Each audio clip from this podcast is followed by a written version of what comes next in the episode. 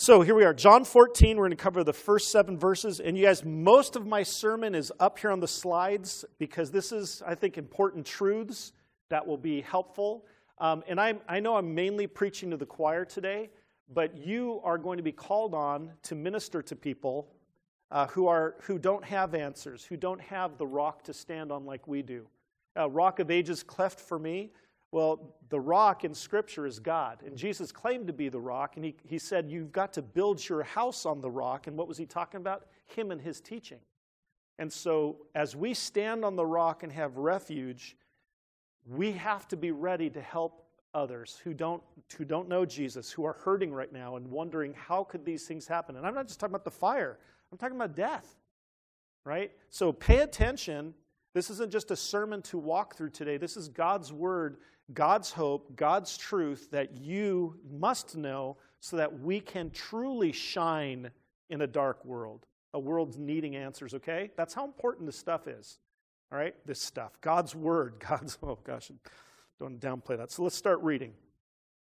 So, verse 1 of chapter 14 Let not your hearts be troubled. Believe in God, believe also in me. In my Father's house are many rooms. If it were not so, would I have told you that I go to prepare a place for you? And if I go and prepare a place for you, I will come again and will take you to myself, that where I am, you may be also. And you know the way to where I'm going. Thomas, wonderful Thomas, the doubter, right? He asked a question we all probably would ask. He says, Thomas said to him, Lord, we do not know where you're going. How can we know the way? Jesus said, Good question, Thomas. So he said to him, I am the way and the truth and the life. Not a way, a truth, and life, but the way, the truth, and the life. And to make it even clearer, no one comes to the Father except through me. If you had known me, you would have known my Father also. And from now on, you do know him and have seen him.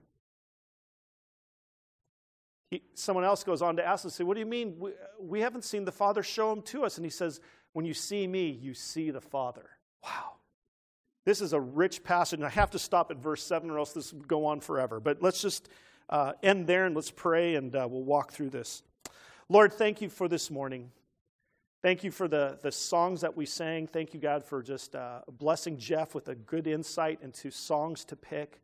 And these songs just were such uh, filled with such uh, truth, wonderful truths. And Lord, in our singing, God, it helps us uh, use music to, to reach us in a different way, to get to our affections and to make us think. And so, Lord, the words that we just sang, God, I pray that uh, they would help us uh, stand on you, find our refuge in you. And Lord, as we walk through your word, your living, your powerful, your active word, the word that stands eternal, Lord, I, I pray that you would speak to us as we walk through this, and Lord, that you would give us uh, one that that's that that sense of peace, because these are precious promises given to us. And Lord, that you would you would also help us have now word biblical biblically informed words when people ask us for the reason of, of the hope that we have. Our hope is in you. And that's not wishful thinking, that's grounded hope. That's confident assurance because of who you are and what you said, what you promised, and what you proved in your miracles, in raising the dead, and you yourself rising from the dead, and your promise to return. So, Lord, I pray that this word would so ground us that we would have a better uh, answer to give. Um, but Lord, even then, that people, when they come to us, we have to also rest in the confidence that only you can open hearts. So, Lord, but just help us to be ready. We want to be used by you for your glory in the midst of all this. So, Lord, thank you. Thank you for this morning and all that we have ahead. In Jesus' name, amen. So, like I said uh, when I was talking a second ago, it, it, we were rocked, weren't we? In barely 16 hours, we went from hearing these just terrible, this terrible murderous spree this, this young man went on. You know, and, and again, I, I don't know if I told you, but Taylor, two of her friends were in there. Two died. And, uh, and one of them I knew a little bit from my days at Bridge Newbury Park. Um, and they're, you know, they, they passed away. And she also had friends, and uh, Tracy knows them too, but uh, Jake's friends too, that who had just been in there and were, had walked away and then started hearing the shots. So it's just a terrible tragedy. You know, I, I, woke up again, it was 3 a.m. this time here. It was 6 a.m. on the East Coast. And Renee was driving me to the airport, and we were listening to the news. And we couldn't believe it was Newbury Park, Thousand Oaks, borderline. Taylor had just been at borderline the week before she left. So it's just terrible. You know, it's, it rocks your world, just senseless death it, it, from a human perspective. And then you come home, and like I said, I mean, it wasn't just a few hours later, we're facing now fires and and it's it's still going on. I mean, yeah, Michael told me on the way in that there's a flare up here in uh, the Simi area again, and with these winds, it's it's not ending. I mean, Michael told me that we have friends friends that he knows that have lost their homes out in Malibu in that area. Um, it, gosh, yeah, two days ago there was word was getting out over Instagram looking for people, and so it's it just you know this is scary times, right? Times of uncertainty. You know, what was that? Yeah, Paradise. My grandparents lived in Paradise, right above Chico. It, there's only, a, from what I understand, just the hospital survived. You know, so there's just terrible loss. I had friends who were in the, the fire that was up by Shasta just a, what, a couple months ago. They had to be uh, evacuated too, and there's loss of life. I mean, it's been crazy. It's been a crazy year for sure. Um, but th- that means, you know, times are, uh, are uncertain. You know, so if we're looking for security and hope from a human perspective, that's been rocked right? Kids are supposed to outlive us, right? Homes are supposed to be the roof over our head. That's our security. You know, our, where we stay warm at night. It's, it's also for many of us, that's our investment. That's going to be a big part of our retirement. So all these things, you know, come into mind. And, but it does remind us that life is short and life is fragile. So, um, you know, and I, like I put, I mean, I kind of was walking through this mentally because there's so many things to try to figure out, but we recoil, right? against what's happening here. But here's the deal, too. We also rejoice because I don't know if you've been watching, but man, to see the outpouring of people wanting to help. I mean, people surrounding their friends, opening up their homes, going to serve. It's, I saw many, there's uh, youth groups that were going to where the, you know, the firemen were to bring them food and water and to thank them. So we also rejoice in seeing you know, people wanting to help. And all for this, and I really, as the Christian community, you know, stands up, we also have that sense of rest in the middle of this. I want to keep reminding us of that. As Christians, we can rest in the middle of this storm. Not ignorant or, or you know, denying the pain or even feeling it ourselves, because it personally has affected us and is affecting us, but we can still have that sense of, of peace because of who God is. He's still in charge, right? But, and then I, God, there's so many things with this that this could be a series of sermons, but I also want to help you think through how you can respond, right? First of all, compassion, right? Again, for, for those of you who are in here, many of you have felt this personally, we want to, you know, help you in any way we can, but there's going to be many people who need a listening ear they don't need answers right away. If they've lost their home or lost a loved one, the best thing you can do is presence. Arm around them and just listen. I've been in the homes of people who their, their son in the mid 20s uh, committed suicide. You don't have to have ready answers there. You just need to be with people and listen and love them. But the other side of it is that we need to be caring, right? We do need to have answers when those questions do come up. And, and that's why I want you to think through this passage, and there's other passages too, for sure. I mean, this, this sermon will not address everything, it can't. Um, but I, I, do want us to know that we can, we can help in, in really specific ways. And, and I'd encourage you to pay attention to see if there's, you know, uh, like uh, I know, again, this youth group went and helped pass out waters to the firefighters.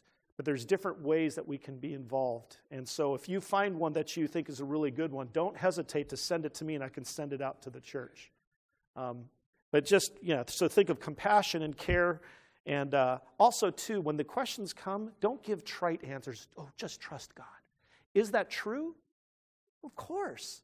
But be very careful to do it patiently and lovingly and if, they, if there's a, an angry response because the emotions are all over the place, right? Don't, don't get defensive. You don't have to win arguments, okay? Just be there to, to love them and then, and then walk through the answers and do the best you can. And by the way, who's in charge of, of the words that come out of your mouth and who's the one who's going to be working? God is. Okay, so don't think you have to have a, a theologically sound answer, okay? So you don't have to pull out these notes and start reading this, okay? But I do encourage you to think through how you would respond. I often think of that. How would I respond to this person or that person? Think it through and then try to find scriptures that will help you, okay? So that's what this is really here for today. So I do want to address also another issue is not just how do we care for people, but where's God in all this? Right? Because many people are just saying, Where, how could God do this to us? Or, or he must be so weak. Your God is so weak that he can't stop this kind of stuff. But let me remind you of some things from the scriptures, okay? Uh, about, it's really the bigger questions evil and suffering. All right, so first of all, the foundation is that God's original design was there going to be death? The quick answer is no. For the wages of what is death? Sin. See, when there was the fall in Genesis 3, God told them right away two major things. First of all, sin is going to hurt your relationships. It's also going to hurt your relationship to the world we live in. It says, when Adam sinned, it says, thorns and thistles grew up. And God says, hey, Adam, you're going to work your tail off, but you know what? Whereas before, your job is to just maintain the earth because it was going to be so productive. Now, because of sin, you're going to work hard, and a lot of times there's not going to be anything. Earth, creation itself, groans, it says in Romans 8, because of sin and what it's done. All the imperfections we see, and, and even in people, just with our, our deformities and all that, and why we even die, that's due to sin, you guys. Theologically, biblically, that's why. Okay, so don't forget that. And we also have somebody who we handed over the rulership of this world to.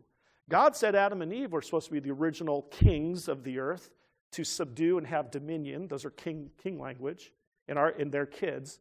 But then when they did that, you know who they handed the rule over to?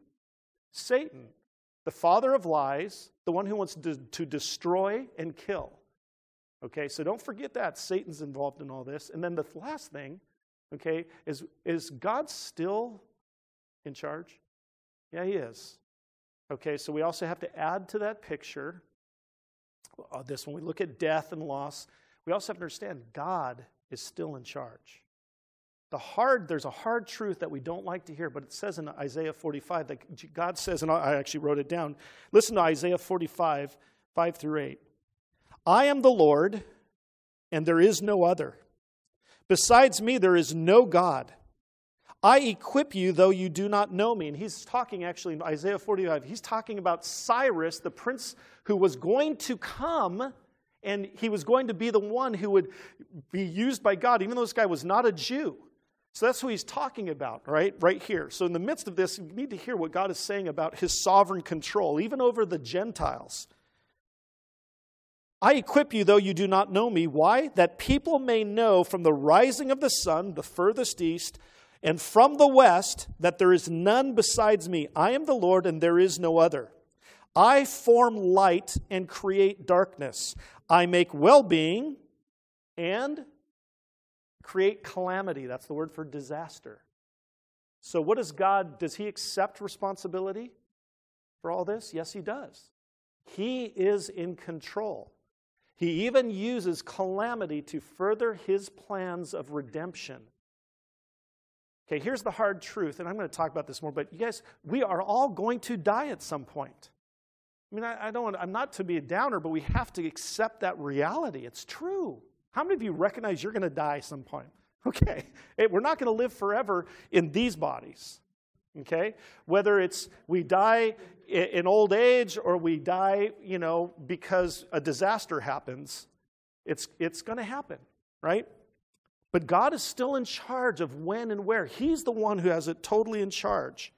He goes on to say, I am the Lord who does all these things. Shower, O heavens, from above, and let clouds rain down righteousness. Let the earth open that salvation and righteousness may bear fruit. Let the earth cause them both to sprout. I, the Lord, have created it.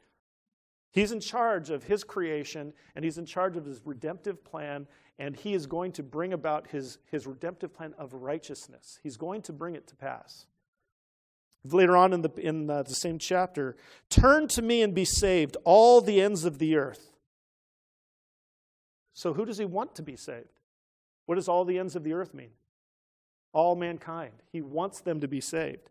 For I am God and there is no other. By myself I have sworn, from my mouth has gone out in righteousness a word that shall not return. To me every knee shall bow and every tongue shall swear allegiance. Ooh, does that sound familiar? That's out of Philippians 2, verse 11, saying that all shall bow to Jesus Christ. But here it's saying, again, I'm getting sidetracked. But the point is that God is in charge of all this. And the point of it, too, is to bring everyone to know that He is the true God. I mean, in 2001, when 9 11 happened, boy, we saw people turn to God really quick, didn't we? Because there was no other hope. And in a time of, of great fear, we turned to God. But the question is, will we stay with God? Right? And for Christians, we have that hope. Genesis 50 20, check this out. This is another great verse. For a man who, extre- who experienced tragedy for over 20 years, isolation from his family, from his nation, from his people. He was a slave, ended up in prison even though he was righteous, ended up forgotten even though he had interpreted this dream. I'm talking about Joseph. For 20 years he suffered and God lifted him up. And when he had chance to get revenge, did he? No, he did not. Look at this man's theology about suffering. He's talking to his brothers because they think he's going to come after him now. Here's what he said As for you, you meant evil against me. He called it for what it was. Yeah, what you did was evil, but here's the deal why I'm not going to get revenge on you.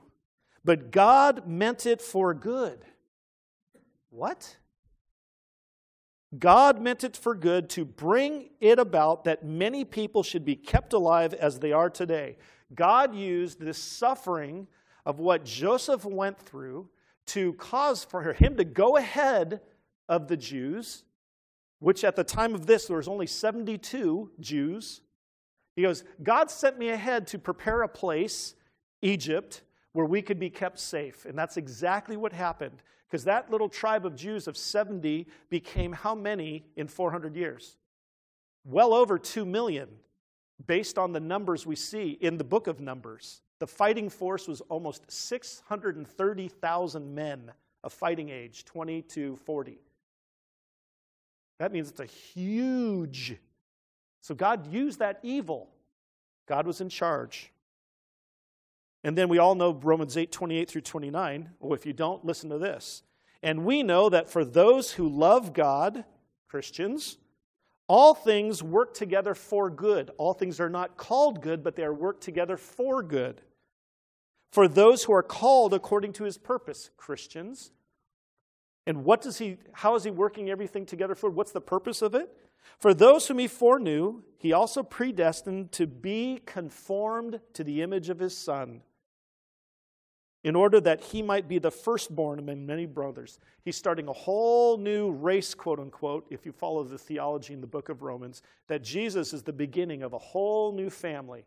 Adam and Eve over here of the unsaved human race, but because of what Jesus did, we can now be part of the saved human race. So, his good that he's working out is to bring about his redemptive plan and for those who become his children to make us look more like Jesus. That's what God's doing through all of this. He's not going to give us better homes and cars. Well, He might. But that's not what this is talking about. The good that He's working out is to make us more and more like Jesus and to save us eternally. Do you like that? Because it goes on in verse 30 and 31 to say that, you know what, if He saved you, He's going to guarantee that you are staying saved too. All the way to when you're glorified with Him forever. Isn't that amazing? So we have to review that. Don't forget, God is in charge, and He's using. We don't know all the reasons why this is happening, but we can rest knowing God's still in charge of this. It didn't catch Him by surprise. He is using this for His glory somehow, some way, working out His plan. Then also we remember, you know, this part of this is that the, the personal side of how we respond. But, you know, this is our first Sunday together, you know, and, and I would encourage you to slow down Um, and then turn off the news for just a little bit and to think about the families that have lost loved ones. You know, they, they're grieving. And if you keep the news on too much, eh, you, you'll just stay. Because oh, I had to do that after a while yesterday because I was trying to pay attention to see what was, you know, if the fire was advancing towards our area again. But I had to turn it off and to think through there's people who are hurting right in my community you know, in Newbury Park. And there's people, you know, you guys, the Lees being out of their homes, the Lincolns, to slow down and say, wait, I got I have to reach out to them, see how they're doing. And Michael sent me a text saying, hey, how's Sylvia doing? Oh, that's a good, how's Linda Dell? That's right. Man, I, that helped me, you know, want to find out how you guys are doing. Because if we just follow the news and don't slow down, we'll stay in a state of, uh, uh of like uh, anxiety, you know. So, and then, you know, if there's ways, like there's supposed to be some kind of, uh, memorial for the two kids from Newbury Park who died that we know. And so paying attention to those kind of things to help people grieve, right? And then for, you know, uh, there, and, yeah, I'll just I'll just leave it at that. But our gathering too is we want to honor their memories in a small way, all right? Those people who died, and and to think through uh, this this process or the, all this stuff that just feels the chaos of going on right now, and then we want to say, where, where can we find real comfort and real hope? But I, I did want to stop for just a moment, uh, a, a, moment of silence where you just bow your heads. We're going to do that right now. And I encourage you to pray for the, the 12 families. I don't know them all by name. Uh, I know that the, the officer who died, he's from this community, and I was told he was a Christian. You know, but pray for this. He has a young, he has a family at home, right? And uh, it, for the Dingmans, I do know them. Uh, Lori and uh, Aiden's the son. The son, uh, Chris Dingman is the, the husband. And pray for the Dingmans. I also know their cousin. I did the wedding uh, for their cousin. Uh, pray for the Dunhams, I believe it is. Jake? Yeah. So it, just let's take a moment, okay, just to pray for them. And I'll close this up in a second.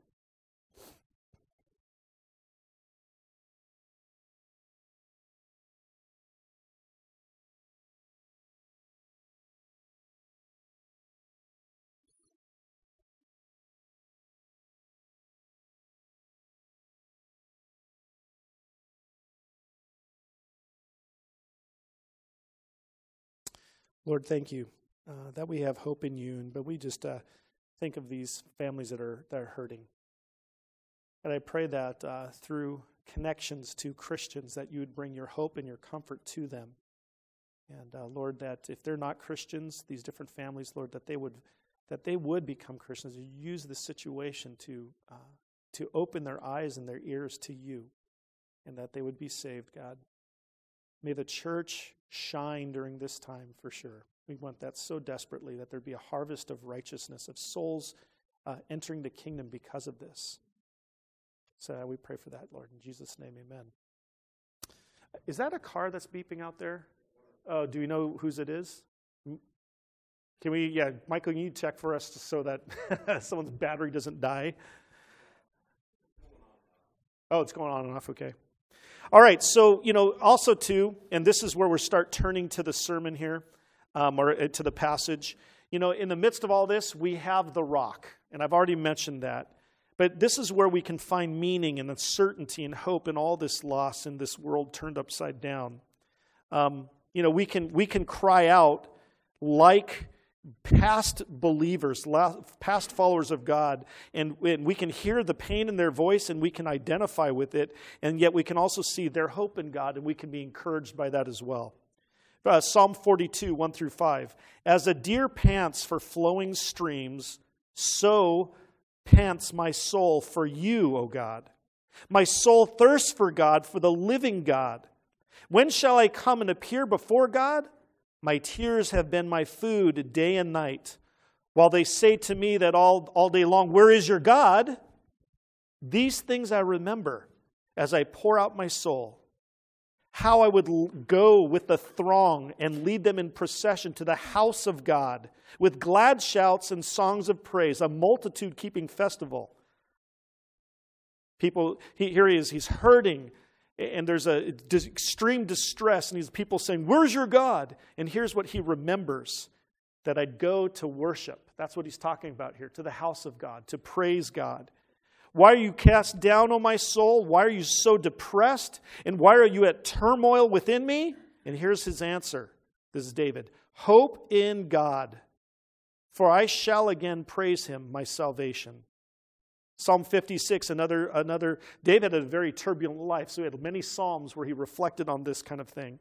He says, My enemies trample on me all day long, for many attack me proudly.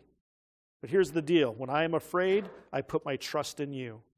Psalm 94 If the Lord had not been my help, my soul would soon have lived in the land of silence, meaning death. I would have been so depressed I would have died. When I thought, My foot slips, your steadfast love, O Lord, held me up. When the cares of my heart are many, your comfort, your consolations cheer my soul. Let's just drop down to verse 22. The Lord has become my stronghold and my God, the rock of my refuge. Psalm 27 1, this is my, one of my favorite passages in all of Scripture. The Lord is my light and my salvation. Whom shall I fear? The Lord is the stronghold of my life. Of whom shall I be afraid? And the answer is no one. No one and no thing. God is our stronghold, our rock, our refuge. There are many passages we could go to. I mean, you see, I'm just giving you samplings all through Scripture that address this kind of distress and turmoil. But I, I, want to take us again to John 14 today because here we can see Jesus, he's comforting his disciples. Their hearts were troubled. The disciples were no different than anyone else when it came to the fear of death because that's what they, Jesus had just told them I'm going to go to Jerusalem to die. And they're troubled. He's having Passover with them, and he's told them now for the fourth time look, I'm going to be betrayed and crucified. Okay, so they're troubled. They're saying, What's going on here? You're our, you're our, you're our Messiah, you're our, our king, our, our rabbi.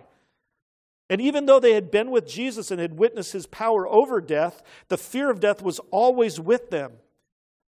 Every time that Jesus told his disciples he was going to die, they were uneasy, and they even tried to persuade him not to do it. I'm glad that they didn't work, they didn't went out.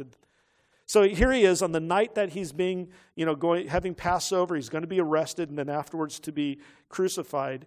He, he, he's trying to reassure, not trying to explain away things, but to explain how they could have security and hope.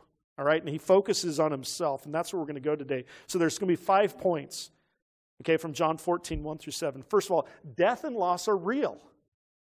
As Christians, we don't live in happy land that we, we miss out on all this or we pretend it's not there.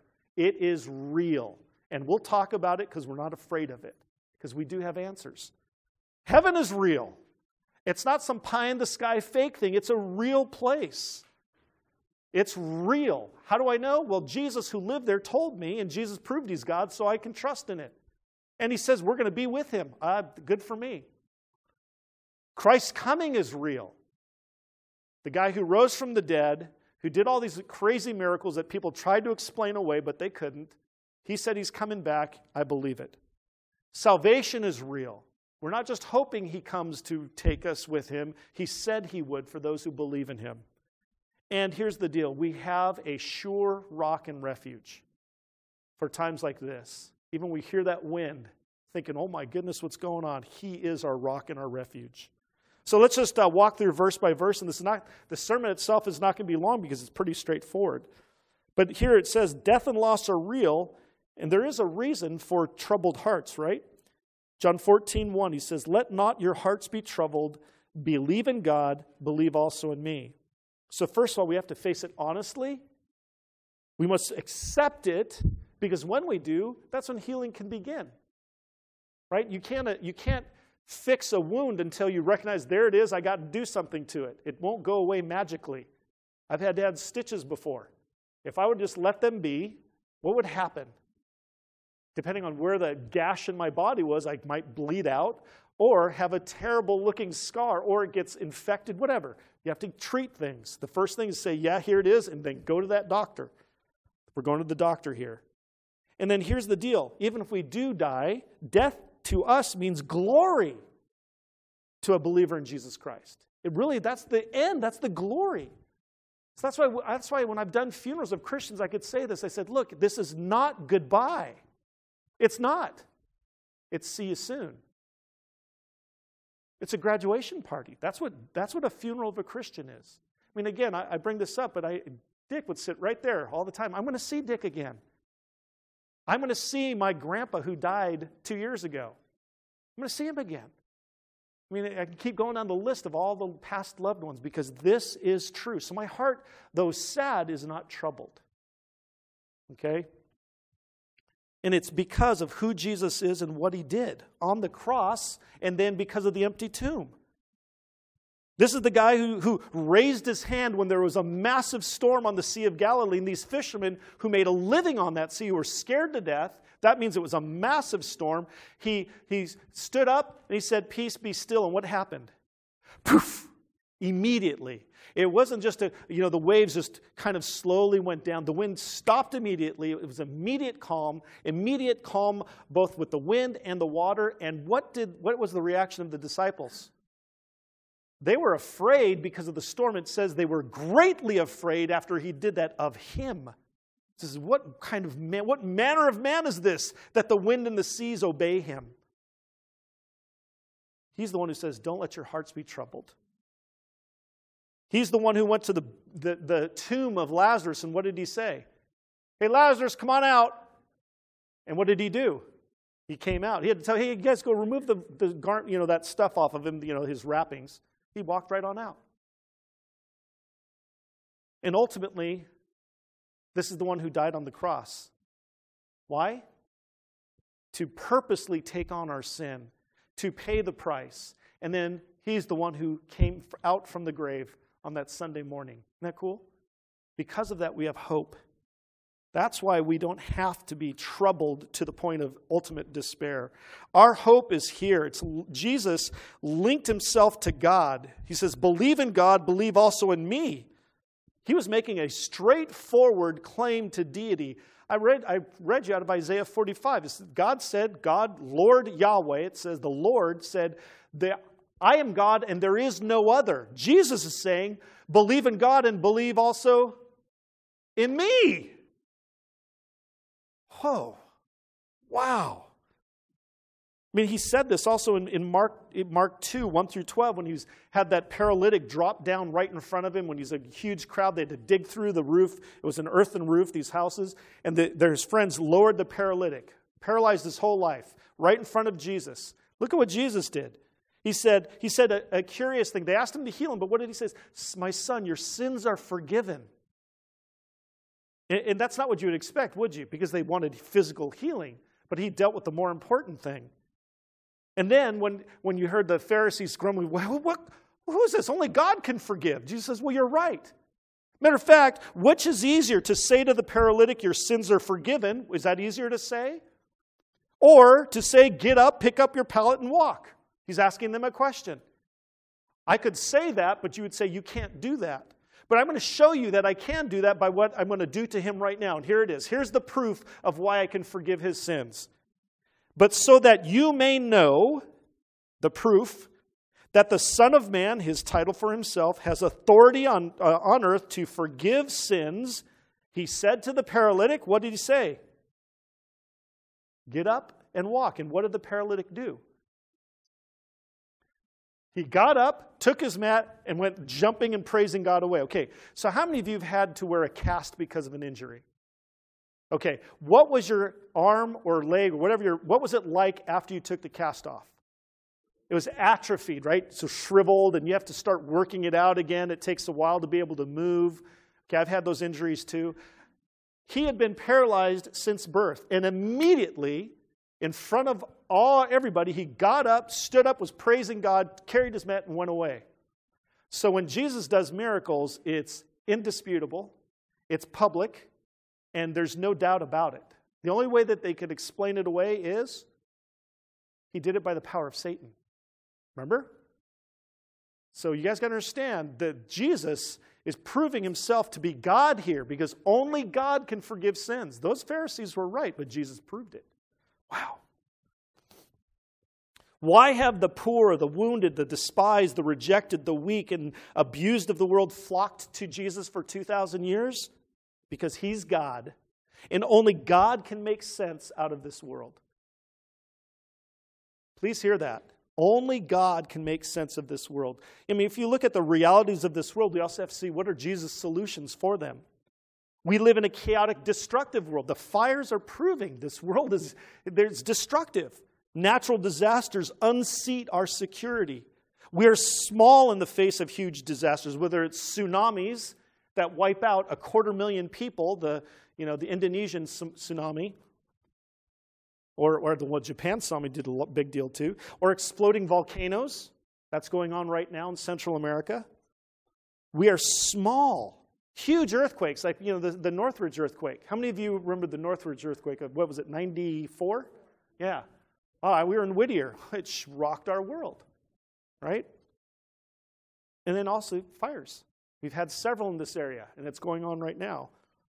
But we don't just live in a, a chaotic, destructive physical, we also live in an evil world. Terrorists, crime, and ultimately, everyone look at yourself for a second, our own hearts.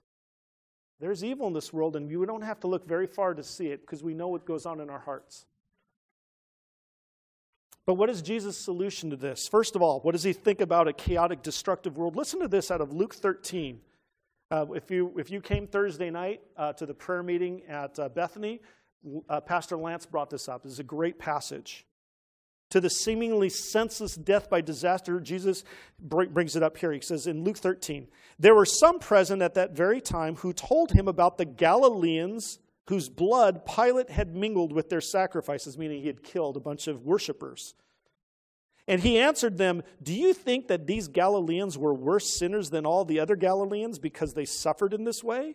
No, I tell you, but unless you repent, you will all likewise perish. Or those 18 on whom the tower in Siloam, that's a city, fell and killed them. A disaster. Do you think that they were worse offenders than all others who lived in Jerusalem? See, he doesn't answer why it happened. Look at his answer, what, what his response was. It's not what you expect. He says, No, I tell you, but unless you repent, you will all likewise perish.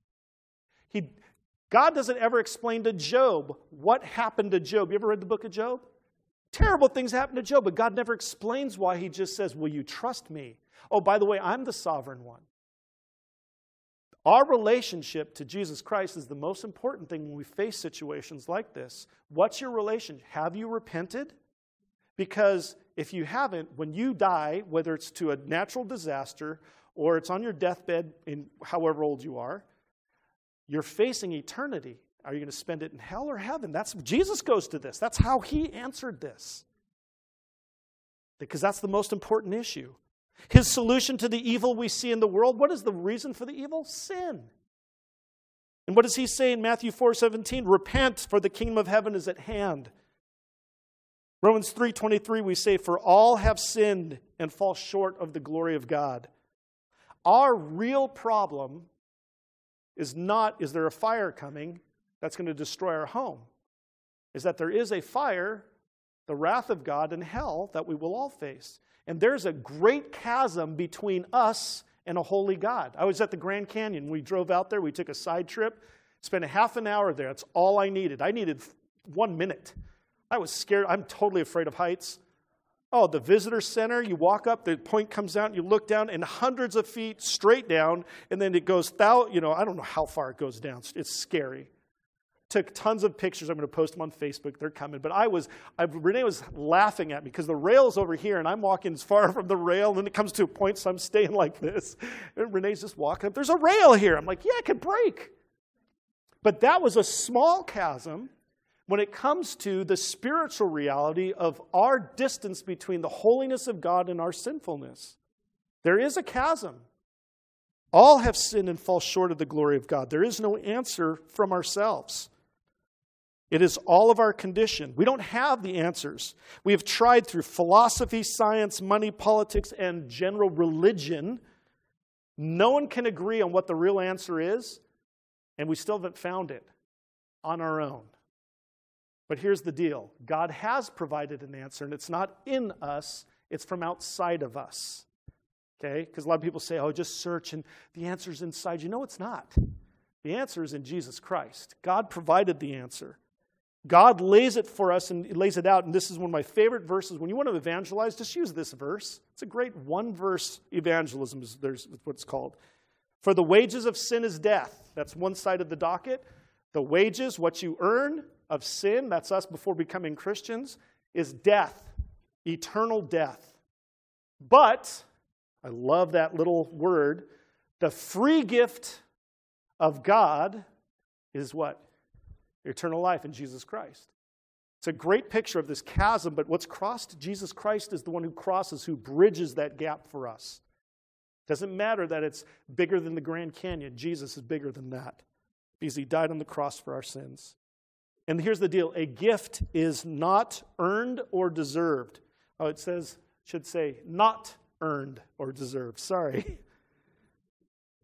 It is not achieved by going to church by giving to the poor or trying our best. It is a gift. I've missed a couple knots in there, sorry. but here's the deal a gift is given. You don't earn it or deserve it, you can't buy it, you don't merit it. It's given. Why? Freely, by the, by the grace of God. But here's the deal it's going to cost you all that you are. Jesus says you have to deny yourself, pick up your cross daily. That means you have to die to the world and follow Him. So, how can you be saved? How much money do you have to pay? You have to give. No, I'm just kidding. You don't have to give more. Let's just look at Romans 10 9 through 10. If you confess Jesus as Lord and believe in your heart that God raised him from the dead, you will be saved. So, what do you need to do? Crawl on your knees for miles on broken glass? Pay money, go to the right church? Now, you, are you supposed to go to church as you're a Christian? Yeah, it's commanded, but that doesn't save you. Saving is Jesus' job. You got to believe. Some people think Christianity is a defeatist religion that features a dead man on a cross. No. It features a man who conquered death, seated in heaven, today offering salvation to all who believe in him. Do you like that? It's true.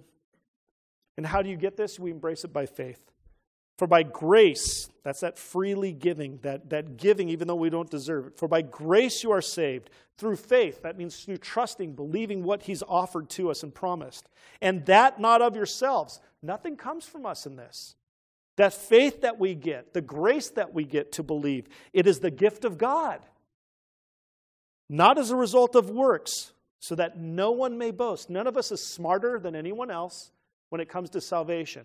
We all equally are at war with God and Him with us, except for the saving grace of God in Jesus Christ. And we all cross the finish line the same. Pastors don't get in ahead, we all get in together. Because of these truths, though death is real, for a believer in Jesus Christ, someone who trusts in Christ alone, in Him alone, for salvation and the forgiveness of sins, we are not afraid, but comforted. So Jesus answers impending death with comforting words to His disciples, to us. He cares that we're troubled and calls us to believe in Him and find salvation and rest. But he also gives us more comfort in when he starts talking about the place we're going to end up. Heaven is real, and that is the reason for a secured, untroubled heart. In my Father's house are many rooms. If it were not so, would I have told you that I go there to prepare a place for you? He throws a question out at them to make the point clear. He says, I'm going to prepare a place. It's, it's, there's many rooms. There's room for everybody. It's a real place, a prepared place, a perfect place. It's home with the Father. And for those who have received the gift of eternal life, he promises this heaven. Heaven is a place reserved for those who have responded to Christ's invitation to come and live there. And what we will be like, here's the deal. This is what we're going to be like. 1 Corinthians 15, 42 through 44 says this So it is with the resurrection of the dead. That's what we get. What is sown perishable, you die with a perishable body. What is raised is imperishable. You won't have a body that dies again in 70 years. It's going to last for eternity. It is sown in dishonor with all of our flaws and its, our decay. It is raised in glory. We have a whole new body that lasts for eternity. No more imperfections. It is sown in weakness. It is raised in power. It is sown natural body. It is raised a spiritual body. If there's a natural body, there's also a spiritual body. Jesus, when he rose from the dead, was he a ghost? How do we know? Prove it to me, folks. He ate with them. They touched him. He was there physically present with them. They, he was there. He ate. He talked to them. But then he had a different kind of body because how did he prove that it was a different kind of body? The doors were locked, and all of a sudden he was gone. He's eating with the two strangers on the or two disciples on the road to Emmaus. He's eating with them, and then as soon as they recognize him, by the way, we will look somewhat like we do now. We will be recognizable. Jesus, he was still recognizable. So the body, now, again, for me, I don't want this body. I want the one that was younger, right? But it'll be imperfect. It will be perfect. Think about that. Think about your perfect self where you feel like, oh, this is when I looked my best, whatever that might be. But minus even those imperfections, that's what we'll have for eternity. But when he was recognized by them, boom, he disappeared. Whoa! But that's what it says in 1 Corinthians 15. That's why you should know that passage. There's the gospel at the very beginning of the passage, then it talks about the effects of resurrection all the way through that passage. We will have an eternal body like Jesus Christ's. So, don't be troubled. We, can, we, we have reason because of what he said. Also, we have a real place to go to, so it's a secure hope. And then we also see Christ's coming as real. And this is the reason for a secured hope. And he says in verse, thir- in verse 3 If I go and prepare a place for you, I will come again and will take you to myself, that where I am, you may be also. So we've got a promised return, we have his proven re- resurrection, we have a promised reunion with him, and a practical rest. That means comfort now. Comfort now for those disciples, comfort now for us in the midst of turbulence and unrest. When we were flying, when I was flying home, we hit some turbulence. What did the, what did the, uh, uh, pilot say? Yeah, fasten the seatbelts, folks. Well, when there's turbulence, if you've got Christ, you've got a seatbelt. Are you going to feel the turbulence? Oh, yeah, I sure did. Got seasick. but I was buckled in, and that's the same thing. We'll feel the turbulence as Christians, but we're buckled in because of Jesus Christ. What a promise. Just as he came the first time, so he will return. And the place is a beautiful place, not some fake you know, fake place or whatever, but it is a place of no crying, no pain, no mourning. It's a whole new reality. It's the real reality because it will last forever. So that is real reality. Not this, because this is passing away. It's temporary. I'm going to 1 Corinthians 15 again. For this perishable must put on the imperishable, and this mortal must put on immortality. But when this perishable will have put on the imperishable, and this mortal will have put on the immortality, then will come about the saying that is written Death is swallowed up in victory. O death, where is your victory? O death, where is your sting? The sting of death is sin, and the power of sin is the law, but thanks be to God who gives us victory through our Lord Jesus Christ. Jesus won the victory, but it's not culminated yet. Why? Because we still die, and there's still sin present. But here's the deal when he comes and, and there's the eternity starts, that's all gone. No more death, no more sin, no more mourning, no more grieving. Do you want that? I do too. So salvation is real. And that's the reason for a secured future. In verse 4, he says, And you know the way to where I'm going. And Thomas says, uh, No, Lord, I'm confused. What are you talking about? We don't know where you're going. How can we know the way? And Jesus says, Oh, Thomas, Thomas, Thomas, Thomas. Here's the deal I am the way and the truth and the life. No one comes to the Father except through me. He's saying it clearly, so clearly. Christ is the only way to heaven.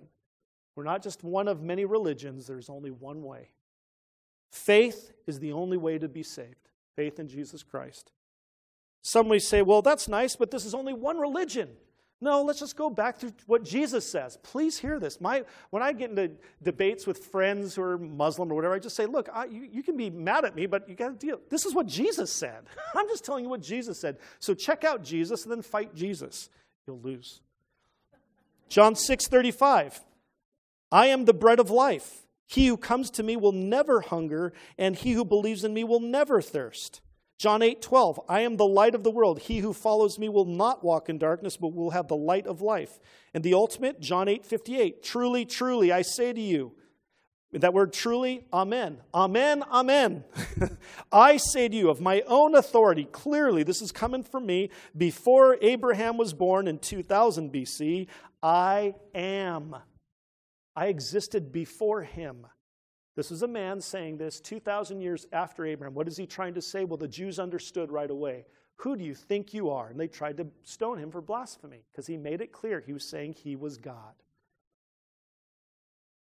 When I, when I was reading to you earlier, I said, I am a way, a truth. Jesus doesn't say that. In the Greek, he's very specific. He says, the way, the truth, and the life.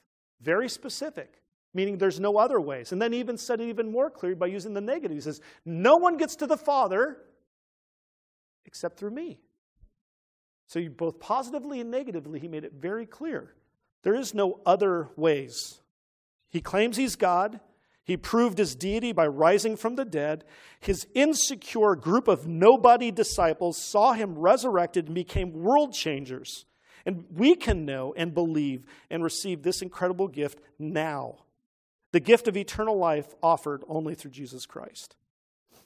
And then finally, in this passage, we can know that our rock is real.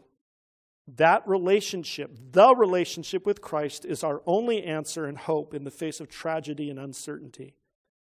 You know, a lot of people think, oh, the churches, they're offering pie in the sky kind of stuff. You know, when they look at, I'm going to go out there and I'm going to serve and I'm going to help. I'm not against us going to help in practical ways, but the key is, is that actually we have the answer of how to face this. It's Jesus Christ. It's Jesus Christ. You must secure yourself to Jesus. If you had known me, you would have known my Father also. You must believe Jesus is God. From now on, you do know him and have seen him. That's what he said in John 14, 7. You can trust Jesus as your hope, salvation, and security. This is your hope today, Jesus Christ. The same Jesus that Dick Heinzelman, Tom Hudgens, my grandpa Bob Schneider, all the loved ones who have gone on to glory, who have died, they all claim to believe in and love Jesus. And I know that I'll see them again one day. If I were to drive home today and die, Grief, sure, it's, it's, of course it's appropriate, but you know what? You'll see me again. Renee's flying home tomorrow night. I mean, just go down the, all the list of possibilities, right? This isn't to focus on the and be anxious, is to say, no, we've got hope. We've got hope, the only real hope. Remember, what is biblical hope? Is it wishful thinking? I hope I get that car. I hope I get a raise. No, that's not what the biblical word means. It's the confident expectation that God is going to deliver on his promises because of who he is and what he said. Hebrews 11, 13 through 16. It's a whole list of faithful people of the past. It's called the Hall of Faith. These all died in faith, not having received the things promised, but having seen them and greeted them from afar, and having acknowledged that they were strangers and exiles on the earth. For people who speak thus make it clear that they are seeking a homeland. If they had been thinking of that land from which they had gone out, they would have opportunity to return. He's talking about the Jews returning to uh, Egypt. But as it is, they desire a better country, that is, a heavenly one. Actually, it was about Abraham returning. Oh, sorry. Therefore, God is not ashamed to be called their God, for he has prepared for them a city, and he has for us too. We have a place to go to. It's secure and it's ours. But because of that, we can live in this life and we might lose homes. We might. We might lose loved ones. Well, we also, but we also have that sense of foundation in our rock who's promised to bring us to a place. He's prepared it for us, right? So we have security. Death makes, uh, Jesus makes death not a despairing goodbye, but a see you soon for those who call him their Lord and Savior.